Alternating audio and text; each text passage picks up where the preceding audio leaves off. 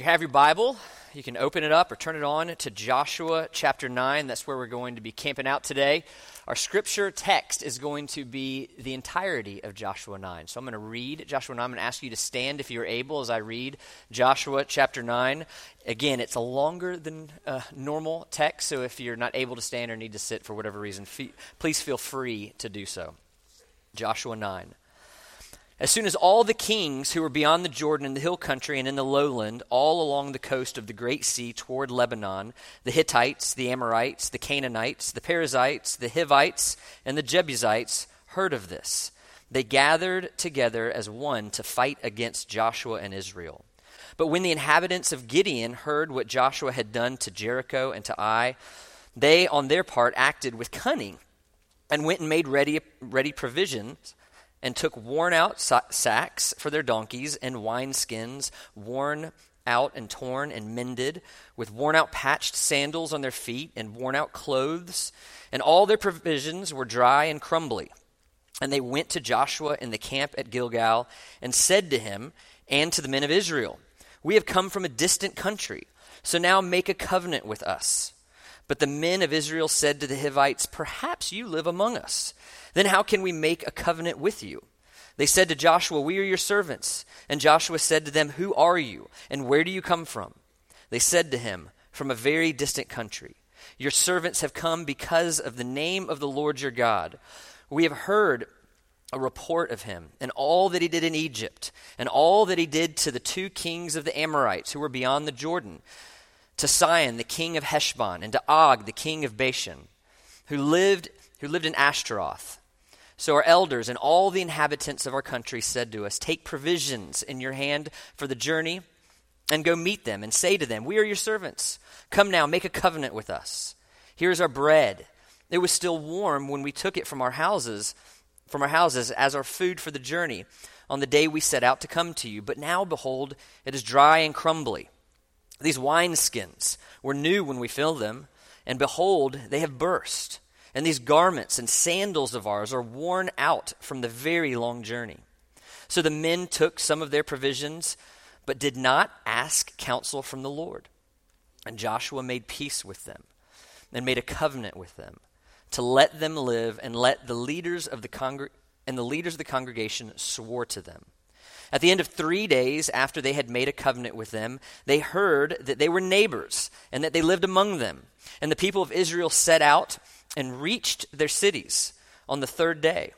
Now their cities were Gibeon, Kephirah, Beeroth, and Kiriath Jearim. But the people of Israel did not attack them because the leaders of the congregation had sworn to them by the Lord, the God of Israel. Then all the congregation murmured against the leaders. But all the leaders said to all the congregation, We have sworn to them by the Lord, the God of Israel, and now we may not touch them. This we will do to them. Let them live, lest wrath be upon us because of the oath that we have sworn to them. And the leaders said to them, Let them live. So they became cutters of wood and drawers of water for all the congregation, just as the leaders had said of them. Joshua summoned them, and he said to them, Why did you deceive us, saying, We are very far from you, when you dwell among us? Now therefore you are cursed and some of you shall never be anything but servants, cutters of wood and drawers of water for the house of my God. Then they answered Joshua, because it was told to your servants for a certainty that the Lord your God had commanded his servant Moses to give you all the land and destroy all the inhabitants of the land from before you. So we feared greatly for our lives because of you and did this thing. And now, behold, we are in your hand. Whatever seems good and right in your sight, do it to us. So he did this to them and delivered them out of the hand of the people of Israel, and they did not kill them. But Joshua made them that day cutters of wood and drawers of water for the congregation and for the altar of the Lord, to this day in the place that he should choose. This is the word of the Lord. Please be seated. So, obviously, this week we come to Joshua chapter 9 after a little hiccup at Ai. And I had some of you ask me, why do you say I and not AI? And a lot of us have grown up hearing AI. We have no idea how any of this was pronounced. Just say it with confidence. I do have reasons why I choose I, but we have no idea how any of this was said back then. But the hiccup at I has caused the Canaanites to be a little bit emboldened. You saw in the passage in this passage that they have decided they're going to come together. They're going to pre- present a united front against Israel. They're, they're seeing an opportunity to attack and they're trying to take advantage of that opportunity. But part of the Canaanites, this group we're calling the Gibeonites, they came up with a different plan. They didn't want to fight Israel. They wanted to trick Israel. They wanted to trick Israel into making a binding covenant with them for peace that they can't undo. And this, what we now call the Gibeonite deception, it works. And the reason it works is very, very clear to us because of the way the author has chosen to write chapter 9. The Gibeonite deception works because Joshua and the people of Israel, they did not seek the counsel of the Lord. They did not seek God's will. So, had they, things could have turned out very differently.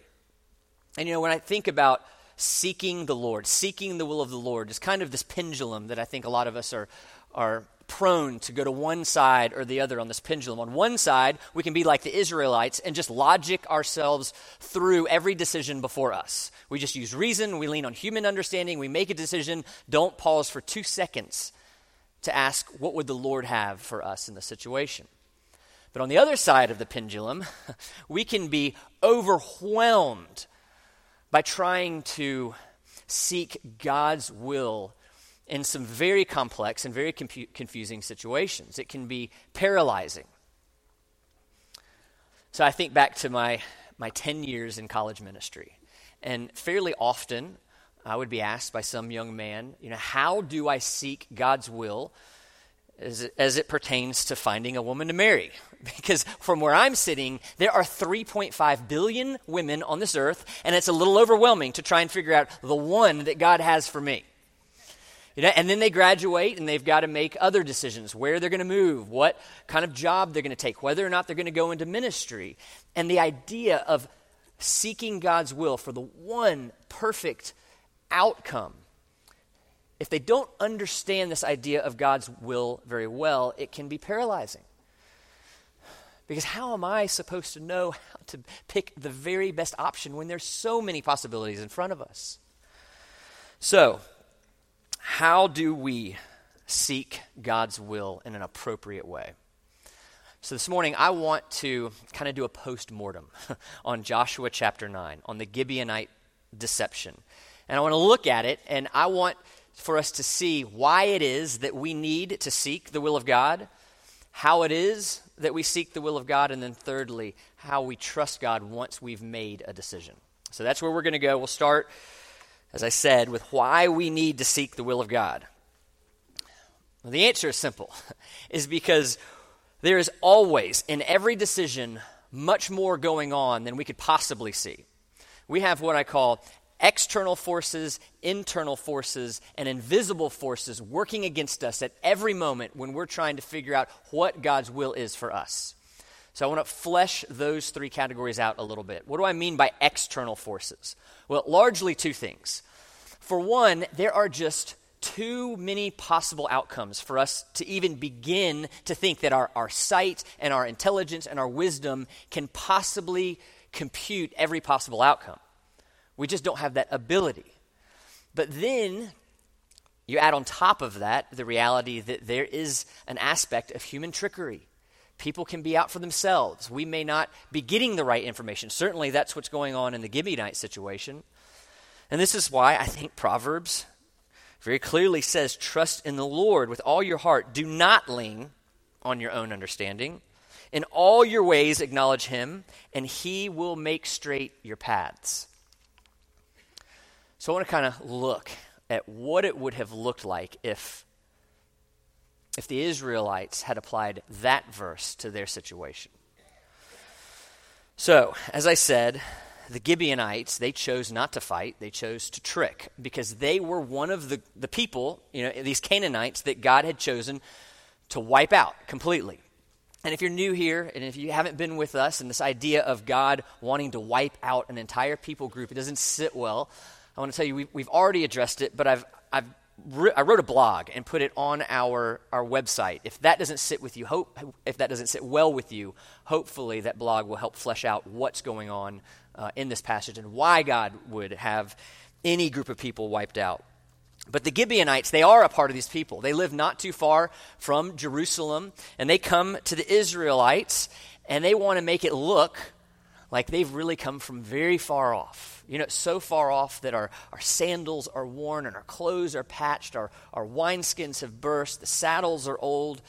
And one thing I noticed this week that I never realized before is that they don't even mention, uh, when they talk about all these great things your God has done, they don't even mention the victories at Jericho and I Because they want to make, we were, we're from so far off that we haven't even, that news hasn't even made it to us yet. And in this, the Israelites come off kind of looking kind of foolish. I mean, when you look at verse 7, they're like, how do we know you're not really inhabitants here? You don't really live far off. And it's easy to think, gosh, what idiots these Israelites. Why, why couldn't they figure out these Gibeonites? They were just trying to trick them. And the more I think about it, I'm inclined to give the Israelites a little bit of grace here. because I think this would have been a pretty compelling option for them. I don't have any reason to believe that the Israelites were savages who enjoyed killing people men, women, children, uh, donkeys, oxen. I think the idea of making peace with somebody would have been very compelling. And on top of that, how do you even, how can you prove this Gibeonite situation? I mean, you can't, the only way you could prove is to walk weeks and weeks, maybe months in one direction to go and find this group of people they're claiming to be a part of to me, it kind of reminds me of those infomercials. I don't know if you remember, like the $3 knife that you'll never have to replace, or the weight loss program that doesn't require any habit changes or no physical exertion whatsoever. You know, we want these things to be true, but we won't know, and, and honestly, unless we buy it. Of course, that was before all the you could look it up online. But back then, when I was a kid, you, you didn't know unless you tried it. So I am sympathetic to the Israelites because I know that when you want something to be true, when, you, when something is compelling enough to you, when you desire it enough, it's easy to convince yourself that it's God's will for you. That's what I think happened to the Israelites, and I know that we're just as guilty. So I, I go back to my college ministry analogy. Angela would have armies of women in our house for her Bible studies, and and frequently, you know, we'd see a freshman woman come in and and she's on fire for Jesus, and she'd she'd tell Angela or, or both of us, I'm looking for a man to marry, but I am not going to marry anybody unless he is a mighty man of God. Maybe going to be a missionary. Fast forward to senior year, if nothing's happened yet, it's like I'm just looking for a good man. Just want a good man, good man, loves the Lord. Fast forward to late 20s, maybe it still hasn't happened. If the dude knows where a church is, I'll be happy. and then it's not uncommon to say, he, he's not a Christian, but he's okay that I am.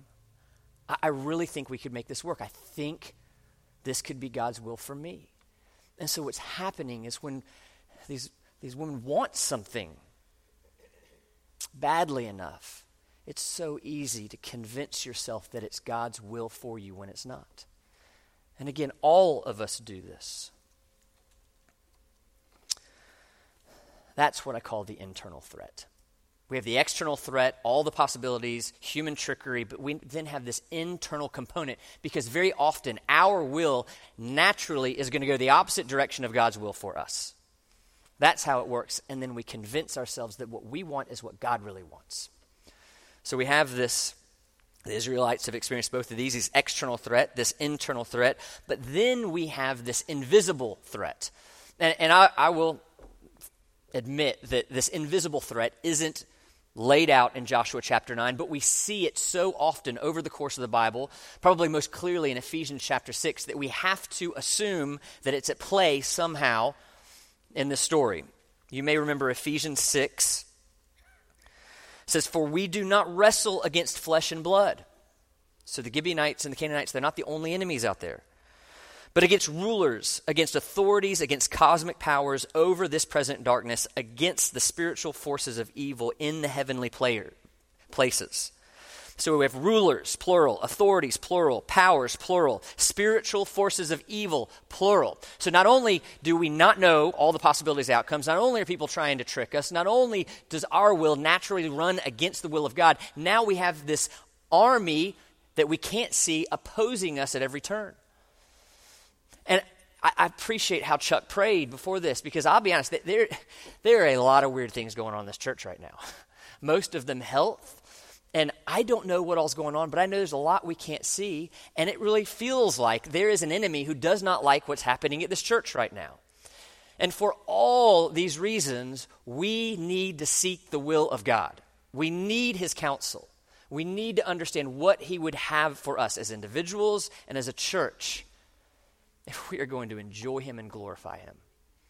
So, how is it that we seek his will? I'm glad you asked. Second point. Seeking the will of God is a very misunderstood thing in our society. And, I, and I'm just talking about Christians. I'm not even going to go outside of Christianity.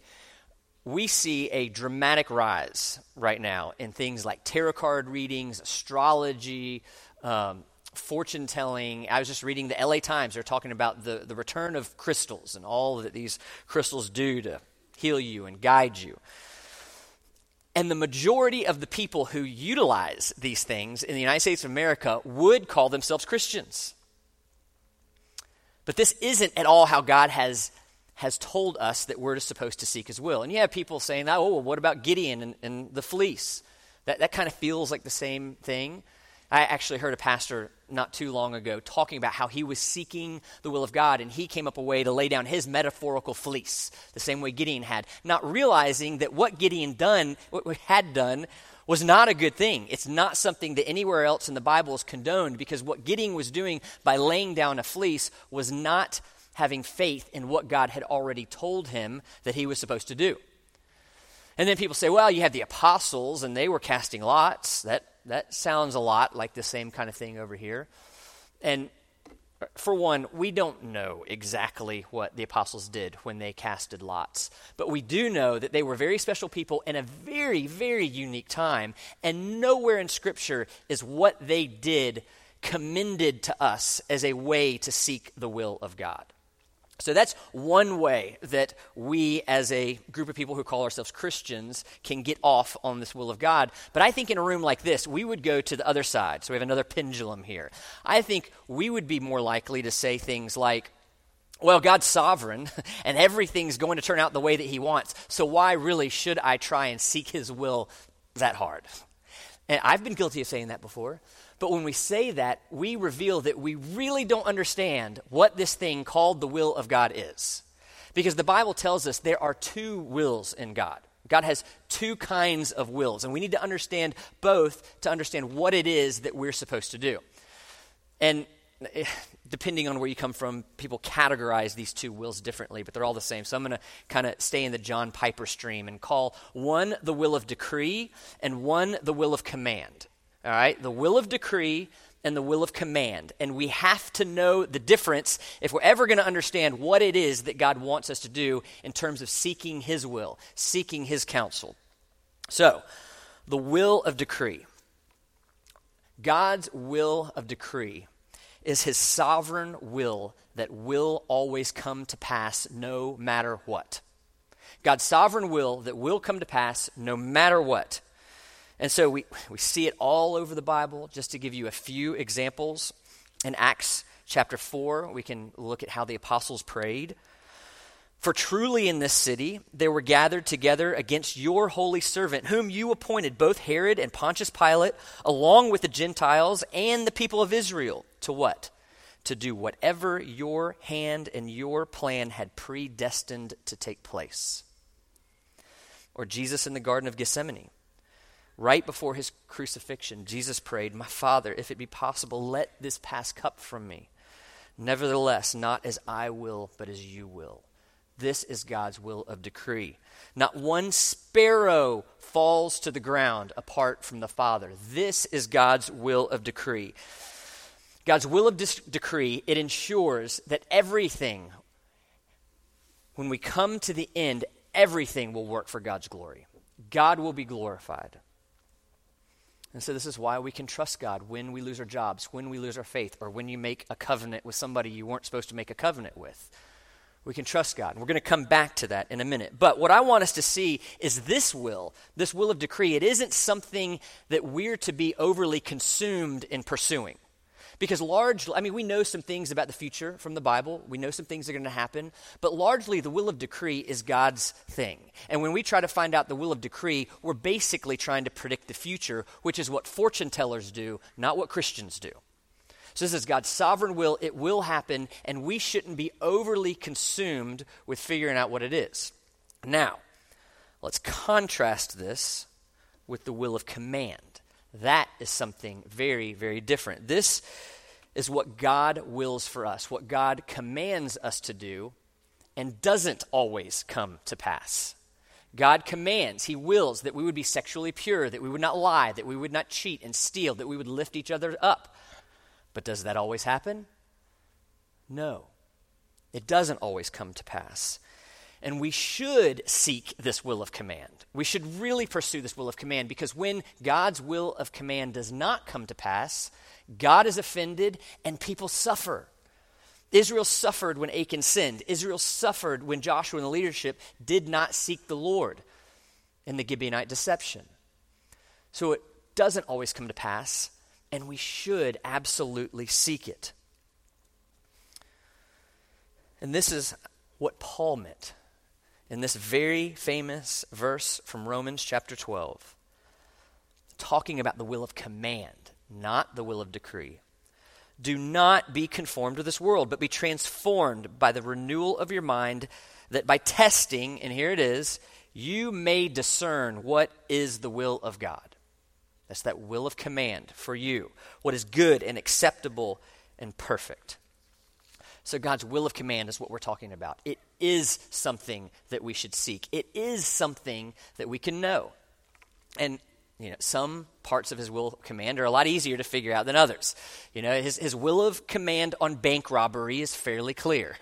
All right? His, his will of command on which job we should take, which person we should marry, you know, where we should move, that's not always as clear.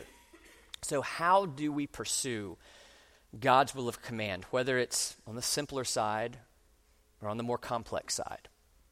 I think there are largely three aspects to it that I want to look at. First, we immerse ourselves in God's Word. We immerse ourselves in God's Word. Now, jo- Joshua, he had the benefit of listening to God audibly. That sounds kind of nice. I mean, he, he, I'm not thinking that that's the case for most of the people in this room, that God is guiding you through His will of command audibly on a daily basis. And the reason that God isn't guiding us audibly is because we have an even more complete and an even more comprehensive way to understand His will of command than even Joshua had. We have the Word. We have the Word which is better than even hearing audibly. You know, I uh, I, I, think it's fascinating when you look at the second century church. Um, they begin to send letters to each other that we have talking about you know are you experiencing a drastic reduction in the signs and wonders that we've been used to and everybody says yeah yeah we, we're all experiencing this drastic reduction in the signs and wonders that perfectly corresponded to all the churches getting all the different books of the bible that we now have so we see where Bible access increases, these signs and wonders decrease. And the same is happening today. We hear these great stories of people being converted through signs and wonders and angels and dreams. And, and I'm inclined to think that this, in large part, really is God's activity. But when Bible access increases in these parts of the world, we see a decrease in these kinds of activities because the Bible can speak more clearly to a human being than any angel, vision, dream, signs, or wonders. And Scripture says this. Is why Paul says if you discern the spirits, test the miracles by Scripture. Scripture has always been given a more authoritative position, a more comprehensive position than any other kind of communication from God. So I, think it sounds really cool to hear from God audibly. I would love for that to happen to me. But what we're seeing is that we have something even better. So are we taking advantage of it? Are we diving in to the Word of God? Is it guiding us through the simple decisions, through the more complex decisions? You know, we, we get in the Word and we can see some things really clearly just from the Ten Commandments. You know, it's like a, a spotlight. This, you should not lie. Scripture clearly puts a spotlight on what we're supposed to do. But there was no verse that said, Jim Art to go to Orlando Grace Church. you know, I had to, how the, the Word of God guided me in a different kind of way. You know, when, when I have a more complex decision, a more unique decision to myself, you know, often it's not one spotlight, but as I begin to log all the things that God is teaching me in His Word, they begin to be dozens of small lights pointing the same direction. So we immerse ourselves in God's Word. Secondly, we immerse ourselves in God's people. Know, we're not meant to be alone. You know, the, I hear all, all so many times outside of the church. I'm spiritual, but my spiritual life is a private thing.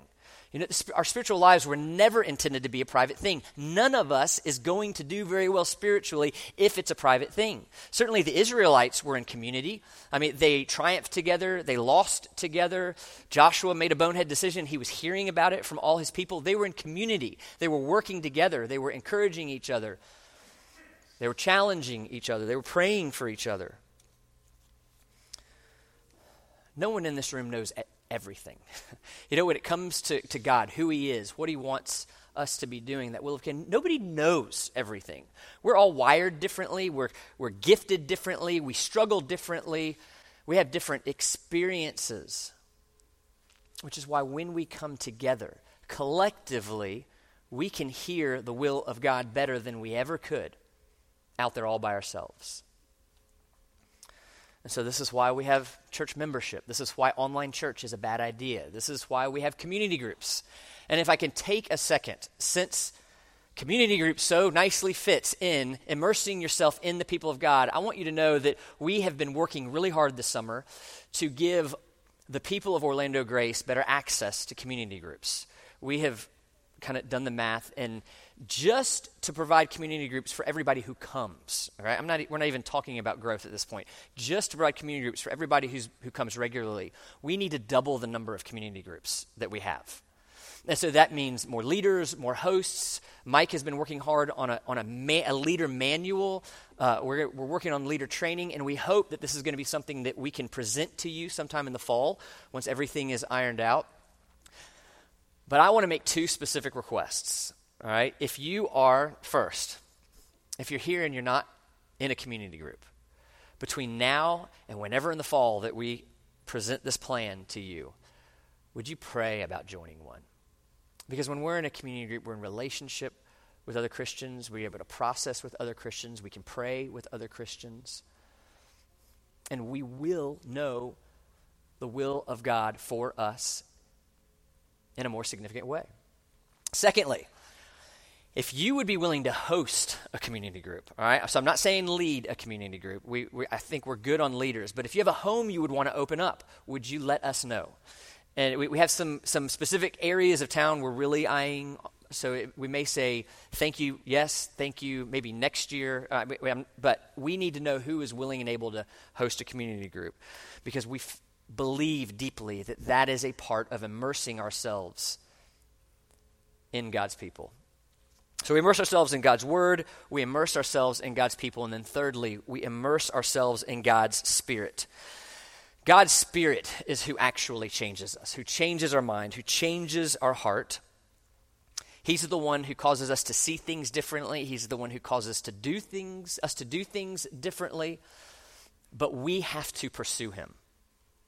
I mean, this is why the Apostle Paul says we are to walk in the power of the Holy Spirit. We are to uh, be filled with the power of the Holy Spirit. There's something that we have to do. So, what is that thing that we need to do? I, I, think the people of God are a part of it, the Word of God is a part of it, praying is a part of it, but largely, what we're talking about is confessing our sin and running to Jesus. Daily, confessing our sin and running to Jesus. Confessing our sin and running to Jesus. That's what it looks like to give our lives over to the power of the Holy Spirit. Then in Ephesians 4, Paul contrasts uh, being filled with the Spirit with what? Being drunk. you know, in, in the same way that when we drink alcohol, we can think differently and act differently, probably not usually in a good way. When we're full of the Spirit, when we immerse ourselves in the Spirit of God, we think differently and we act differently in a good way. He begins to take control of us. And this, at the core, is what it's about. Who's in control? Because remember, the natural, the natural force, or the, the how did I say it? Not that, the, indiv- the, the force inside of us, our will is pushing us away from God's will. So it makes sense that to be filled with the Holy Spirit, what we're talking about is giving control to Him. Our will isn't going to take us the right direction, so we want to give control to Him. And so that daily confessing our sins and running to Jesus is daily giving the Holy Spirit control over our lives. And it's going to change us at a subconscious level. Because at our deepest places of who we are, we're going to desire God's glory. When we're constantly confessing our sin and running to Jesus. And all of a sudden, we're going to be making decisions differently and not even thinking about it. So when, when you leave this building, you're probably not going to really put a lot of thought into what door you're going to exit through. When you buckle your seatbelt, you're probably not going to think really hard left hand or right hand. You're just going to do it because it's sub. Well, you'll think about it now because I said it. But it's it's subconscious at this point. But the more we confess our sins and run to Jesus and immerse ourselves in, in His Spirit, we're going to find ourselves doing things because they just feel natural even though they're totally contrary to the way that we're wired. And when we begin to see this, really cool things begin to happen. There's a story I told back in my vetting time over a year ago, so I feel like I can say it one more time. But um, when Angela in 2007, we were moving. We're moving from Pisa, Italy to Starkville, Mississippi, and we were selling our car, and I was cleaning out our car, and I gathered five umbrellas out of my car because it rained all the time in Pisa. And so I, I, was walking back from my car to my apartment holding four umbrellas, and it was raining, so I had one over my head. And I passed this older lady. She wasn't old, but she was, at the, I don't know, I was like 24, so she may have been 30 for all I know. I called her an old lady. I don't know. If she was my age, she would have been really old. Um, so I passed her, and there was this overwhelming desire to give her an umbrella. And this isn't just Jim being nice. Like, I knew at the core of who I am, I had to give that woman an umbrella, which sounds like such a stupid, simple thing. So I turned around and I went to this lady and I said, Excuse me, would you, would you like an umbrella? And she said, No, I don't have any money. And I realized it really did look like I'm selling umbrellas on the street. I'm like, No, no, no, no, no, no. I'm just giving you an umbrella for free. It, it's yours if you want it. And she paused and she began to tear up. And I said, Is everything all right? And she said, You wouldn't believe this but I just prayed for God to send me an angel with an umbrella. And I'm, I'm no angel. But guess who was really open to hearing about my God at that moment? When we immerse ourselves in God's Spirit, we see God's will for us come about in really, really cool ways. So we immerse ourselves in God's word, we immerse ourselves in God's people and God's spirit. But discerning what we should do and making the decision, that's really just part of it. because then we make the decision. And it can be sometimes even harder on the back end than the front end because we begin to doubt our decision. So I want to finish by just looking at how important it is that we trust God after we've done our best to make a decision based on what we perceive to be His will for us. So I'm going to have to divide this into two categories good decisions and bad decisions, all right? We've got to trust God in both of them, but let's start with good decisions. The Israelites, they appropriately discerned God's will when they were going into Jericho, and they had to trust God when they're just walking around this, this city looking like idiots for a week. They had to trust God that these walls are really going to fall down. Did we? I'm sure somebody was wondering, did we really discern God's will right? This sounds kind of crazy. When I was deciding whether or not I was going to ask Angela to marry me, you know, I it's one in three and a half billion here. You know, I, I'm I, I, prayed, I journaled, I, I sought wisdom from friends, and then I, I felt like I, I'm pretty sure she's the one I'm supposed to marry, but God, I know how fallible I am. So there's a three week period. If I'm wrong, I'm my eyes are opened. You can show me I'm wrong. The three weeks ended. He had only encouraged me that I was to ask her to marry me. And I asked her, and she said yes. But now I don't have to wonder did I get the right one in three and a half billion? because I know it wasn't my intellect and wisdom that chose Angela. I know that God gave her to me. My trust isn't in my ability to make a decision. Largely, my trust is in the God who gave me the answer to that decision. So I look at Angela and I see God's perfect gift for me.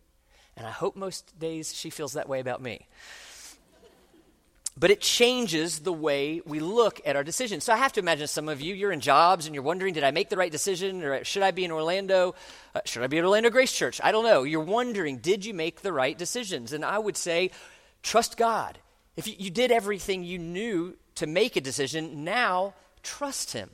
If, if He wants you in someplace different, He'll make that clear. We do everything that we can to discern the will of God, but at the end of the day, the bulk of it is God doing what He's promised to do glorify Himself through us in this life. All right, so some of you might be here thinking, but Jim, I didn't seek God at all in my decision. In fact, I know I made the wrong decision. And if that's you, you know you made a bad decision. know, I, that's, that's the bad decision category. We had good decisions, now we have bad decisions. That's actually what's going on in this text. They made a bad decision. So let's look at how it is that they recover. What do they do? Do they, do they go and kill these people? Do they break the covenant that they have with them? No. The, the text tells us they keep their oath, that they keep their word. They, they say, we've, we've screwed up up until this point. Now let's implement what God says about seeking his will, what he says about seeking his counsel, and they do it. And, and of course, a lot of us, I think Proverbs 15:4, if you grew up reading the King James, Proverbs 15:4 comes to mind. It, it says that we are to swear to our hurt. We're to, we're to keep our word even if it hurts. And that's what the Israelites do. So, what does it look like for you now to make the right decision? Maybe you married somebody you shouldn't have married. Maybe you took a job for the wrong reason. Maybe you've been really mishandling your finances. And yes, there will be consequences in this life for all those bad decisions. But what God's saying is, I can make this good still. If you'll trust me and seek my will, I can take it from here. And whenever I say this, you know, I'm so cognizant of the, the spouse. I want to be encouraging to the spouse who's trying to stay faithful in a marriage where the other party is not following God. And I want to encourage that person. But I also want to say very clearly this is not a reason to stay in an abusive relationship. All right. Now, I know we can, abusive relationships, they have a scale. But when we are in truly abusive relationships, I would never want anyone, especially a woman, to hear this and think, I have to continue to endure this abuse. Because God has given a way out when the covenant is broken to that degree, when the relationship is that far gone. Don't let an abusive spouse use this kind of logic. Find a counselor, an elder, and bring somebody into that situation. All right, the Israelites messed up. The Gibeonites flat out lied, but look at what happens to them. This is, I think, really interesting. The Gibeonites became servants to the Israelites, which is that's, that's good for the Israelites, right? I guess they have servants now. It's, and for the Gibeonites, being a servant is a whole lot better than being dead. So we can say already this is working out pretty well for both parties. But then it gets so much better.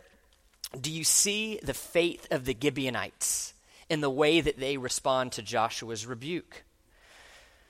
So they screw up. Joshua goes, says, Why did you act this way? And they respond, Because it was told to your servants for a certainty that the Lord your God had commanded his servant Moses to give you all the land and to destroy all the inhabitants, us, of the land from before you. So we feared greatly for our lives because of you, and we did this thing. And some people would say, yeah, they have a belief like demons have belief, you know, in James. They, they believe, but it's not a saving belief. They believe and they shudder. But to me, I look at the Gibeonites' faith and it looks a whole lot like Rahab. And we have every reason to be encouraged that her faith was a saving faith. Like the Gibeonites, Rahab was a native of Canaan. Like the Gibeonites, she had confidence that God was going to give this land over to the people of Israel. Like the Gibeonites, she responded with fear before God's people. And like the Gibeonites, Rahab acted with cunning in order that she and her family could be saved and integrated into the family of God. I think the parallels are so striking. I, I think the author is going to great lengths for us to look at the Gibeonites and remember Rahab. I think the author is realizing God said that all the nations of the earth would be blessed through Israel, and we're seeing this happen. And yes, the Gibeonites are woodcutters, which sounds terrible because everything they would have needed to do going in the promised land involved cutting wood. But look at where it is that they're, that they're doing this. They're doing this among the people of the family of God and at the altar of God. So they have been brought into the family and been given access to the presence of the God of Israel. This is working out pretty well for them because they had faith. In this story, everyone has made a bad decision. But in my view, everyone repents and does the best they can to begin to discern what the will of God is for them going forward, and it turns out better for all of them. And it doesn't mean that as we do this, there won't be consequences. Like I said, there will be consequences, but it means that we will be conformed into the image of the Son. We will so long for the glory of God that our lives will be used to have a kingdom impact because we will long for His glory and not ours. At the end of the day, we are all liars and deceivers who deserve the wrath of God. And in this story that is about seeking the counsel and the will of God, we see the Christian message. Because we deserve the wrath of God for our deceit, but we get the altar. And Jesus deserved the altar, but he got the wrath of God on the cross. He traded places with us so that we could be a part of the people of the family of God and so that we could have access to His presence. And because of that, we know that we can seek His will for our lives and we know that we can trust Him in that process. Let's pray. God, we are so thankful this morning that you have a will of decree and a will of command, and you want us to know the will of command for our lives. And so we pray this morning that you would speak to us very clearly. What is your will for us? Whether it's very simple things like clear sins that we should be turning from, or very complex things, what to do in work and relationships and parenting God, whatever it is, I pray that you would encourage us, that we would be drawn to your word and your people and your spirit, and that you would comfort us and make our paths straight. We thank you, and we pray this in Jesus' name. Amen.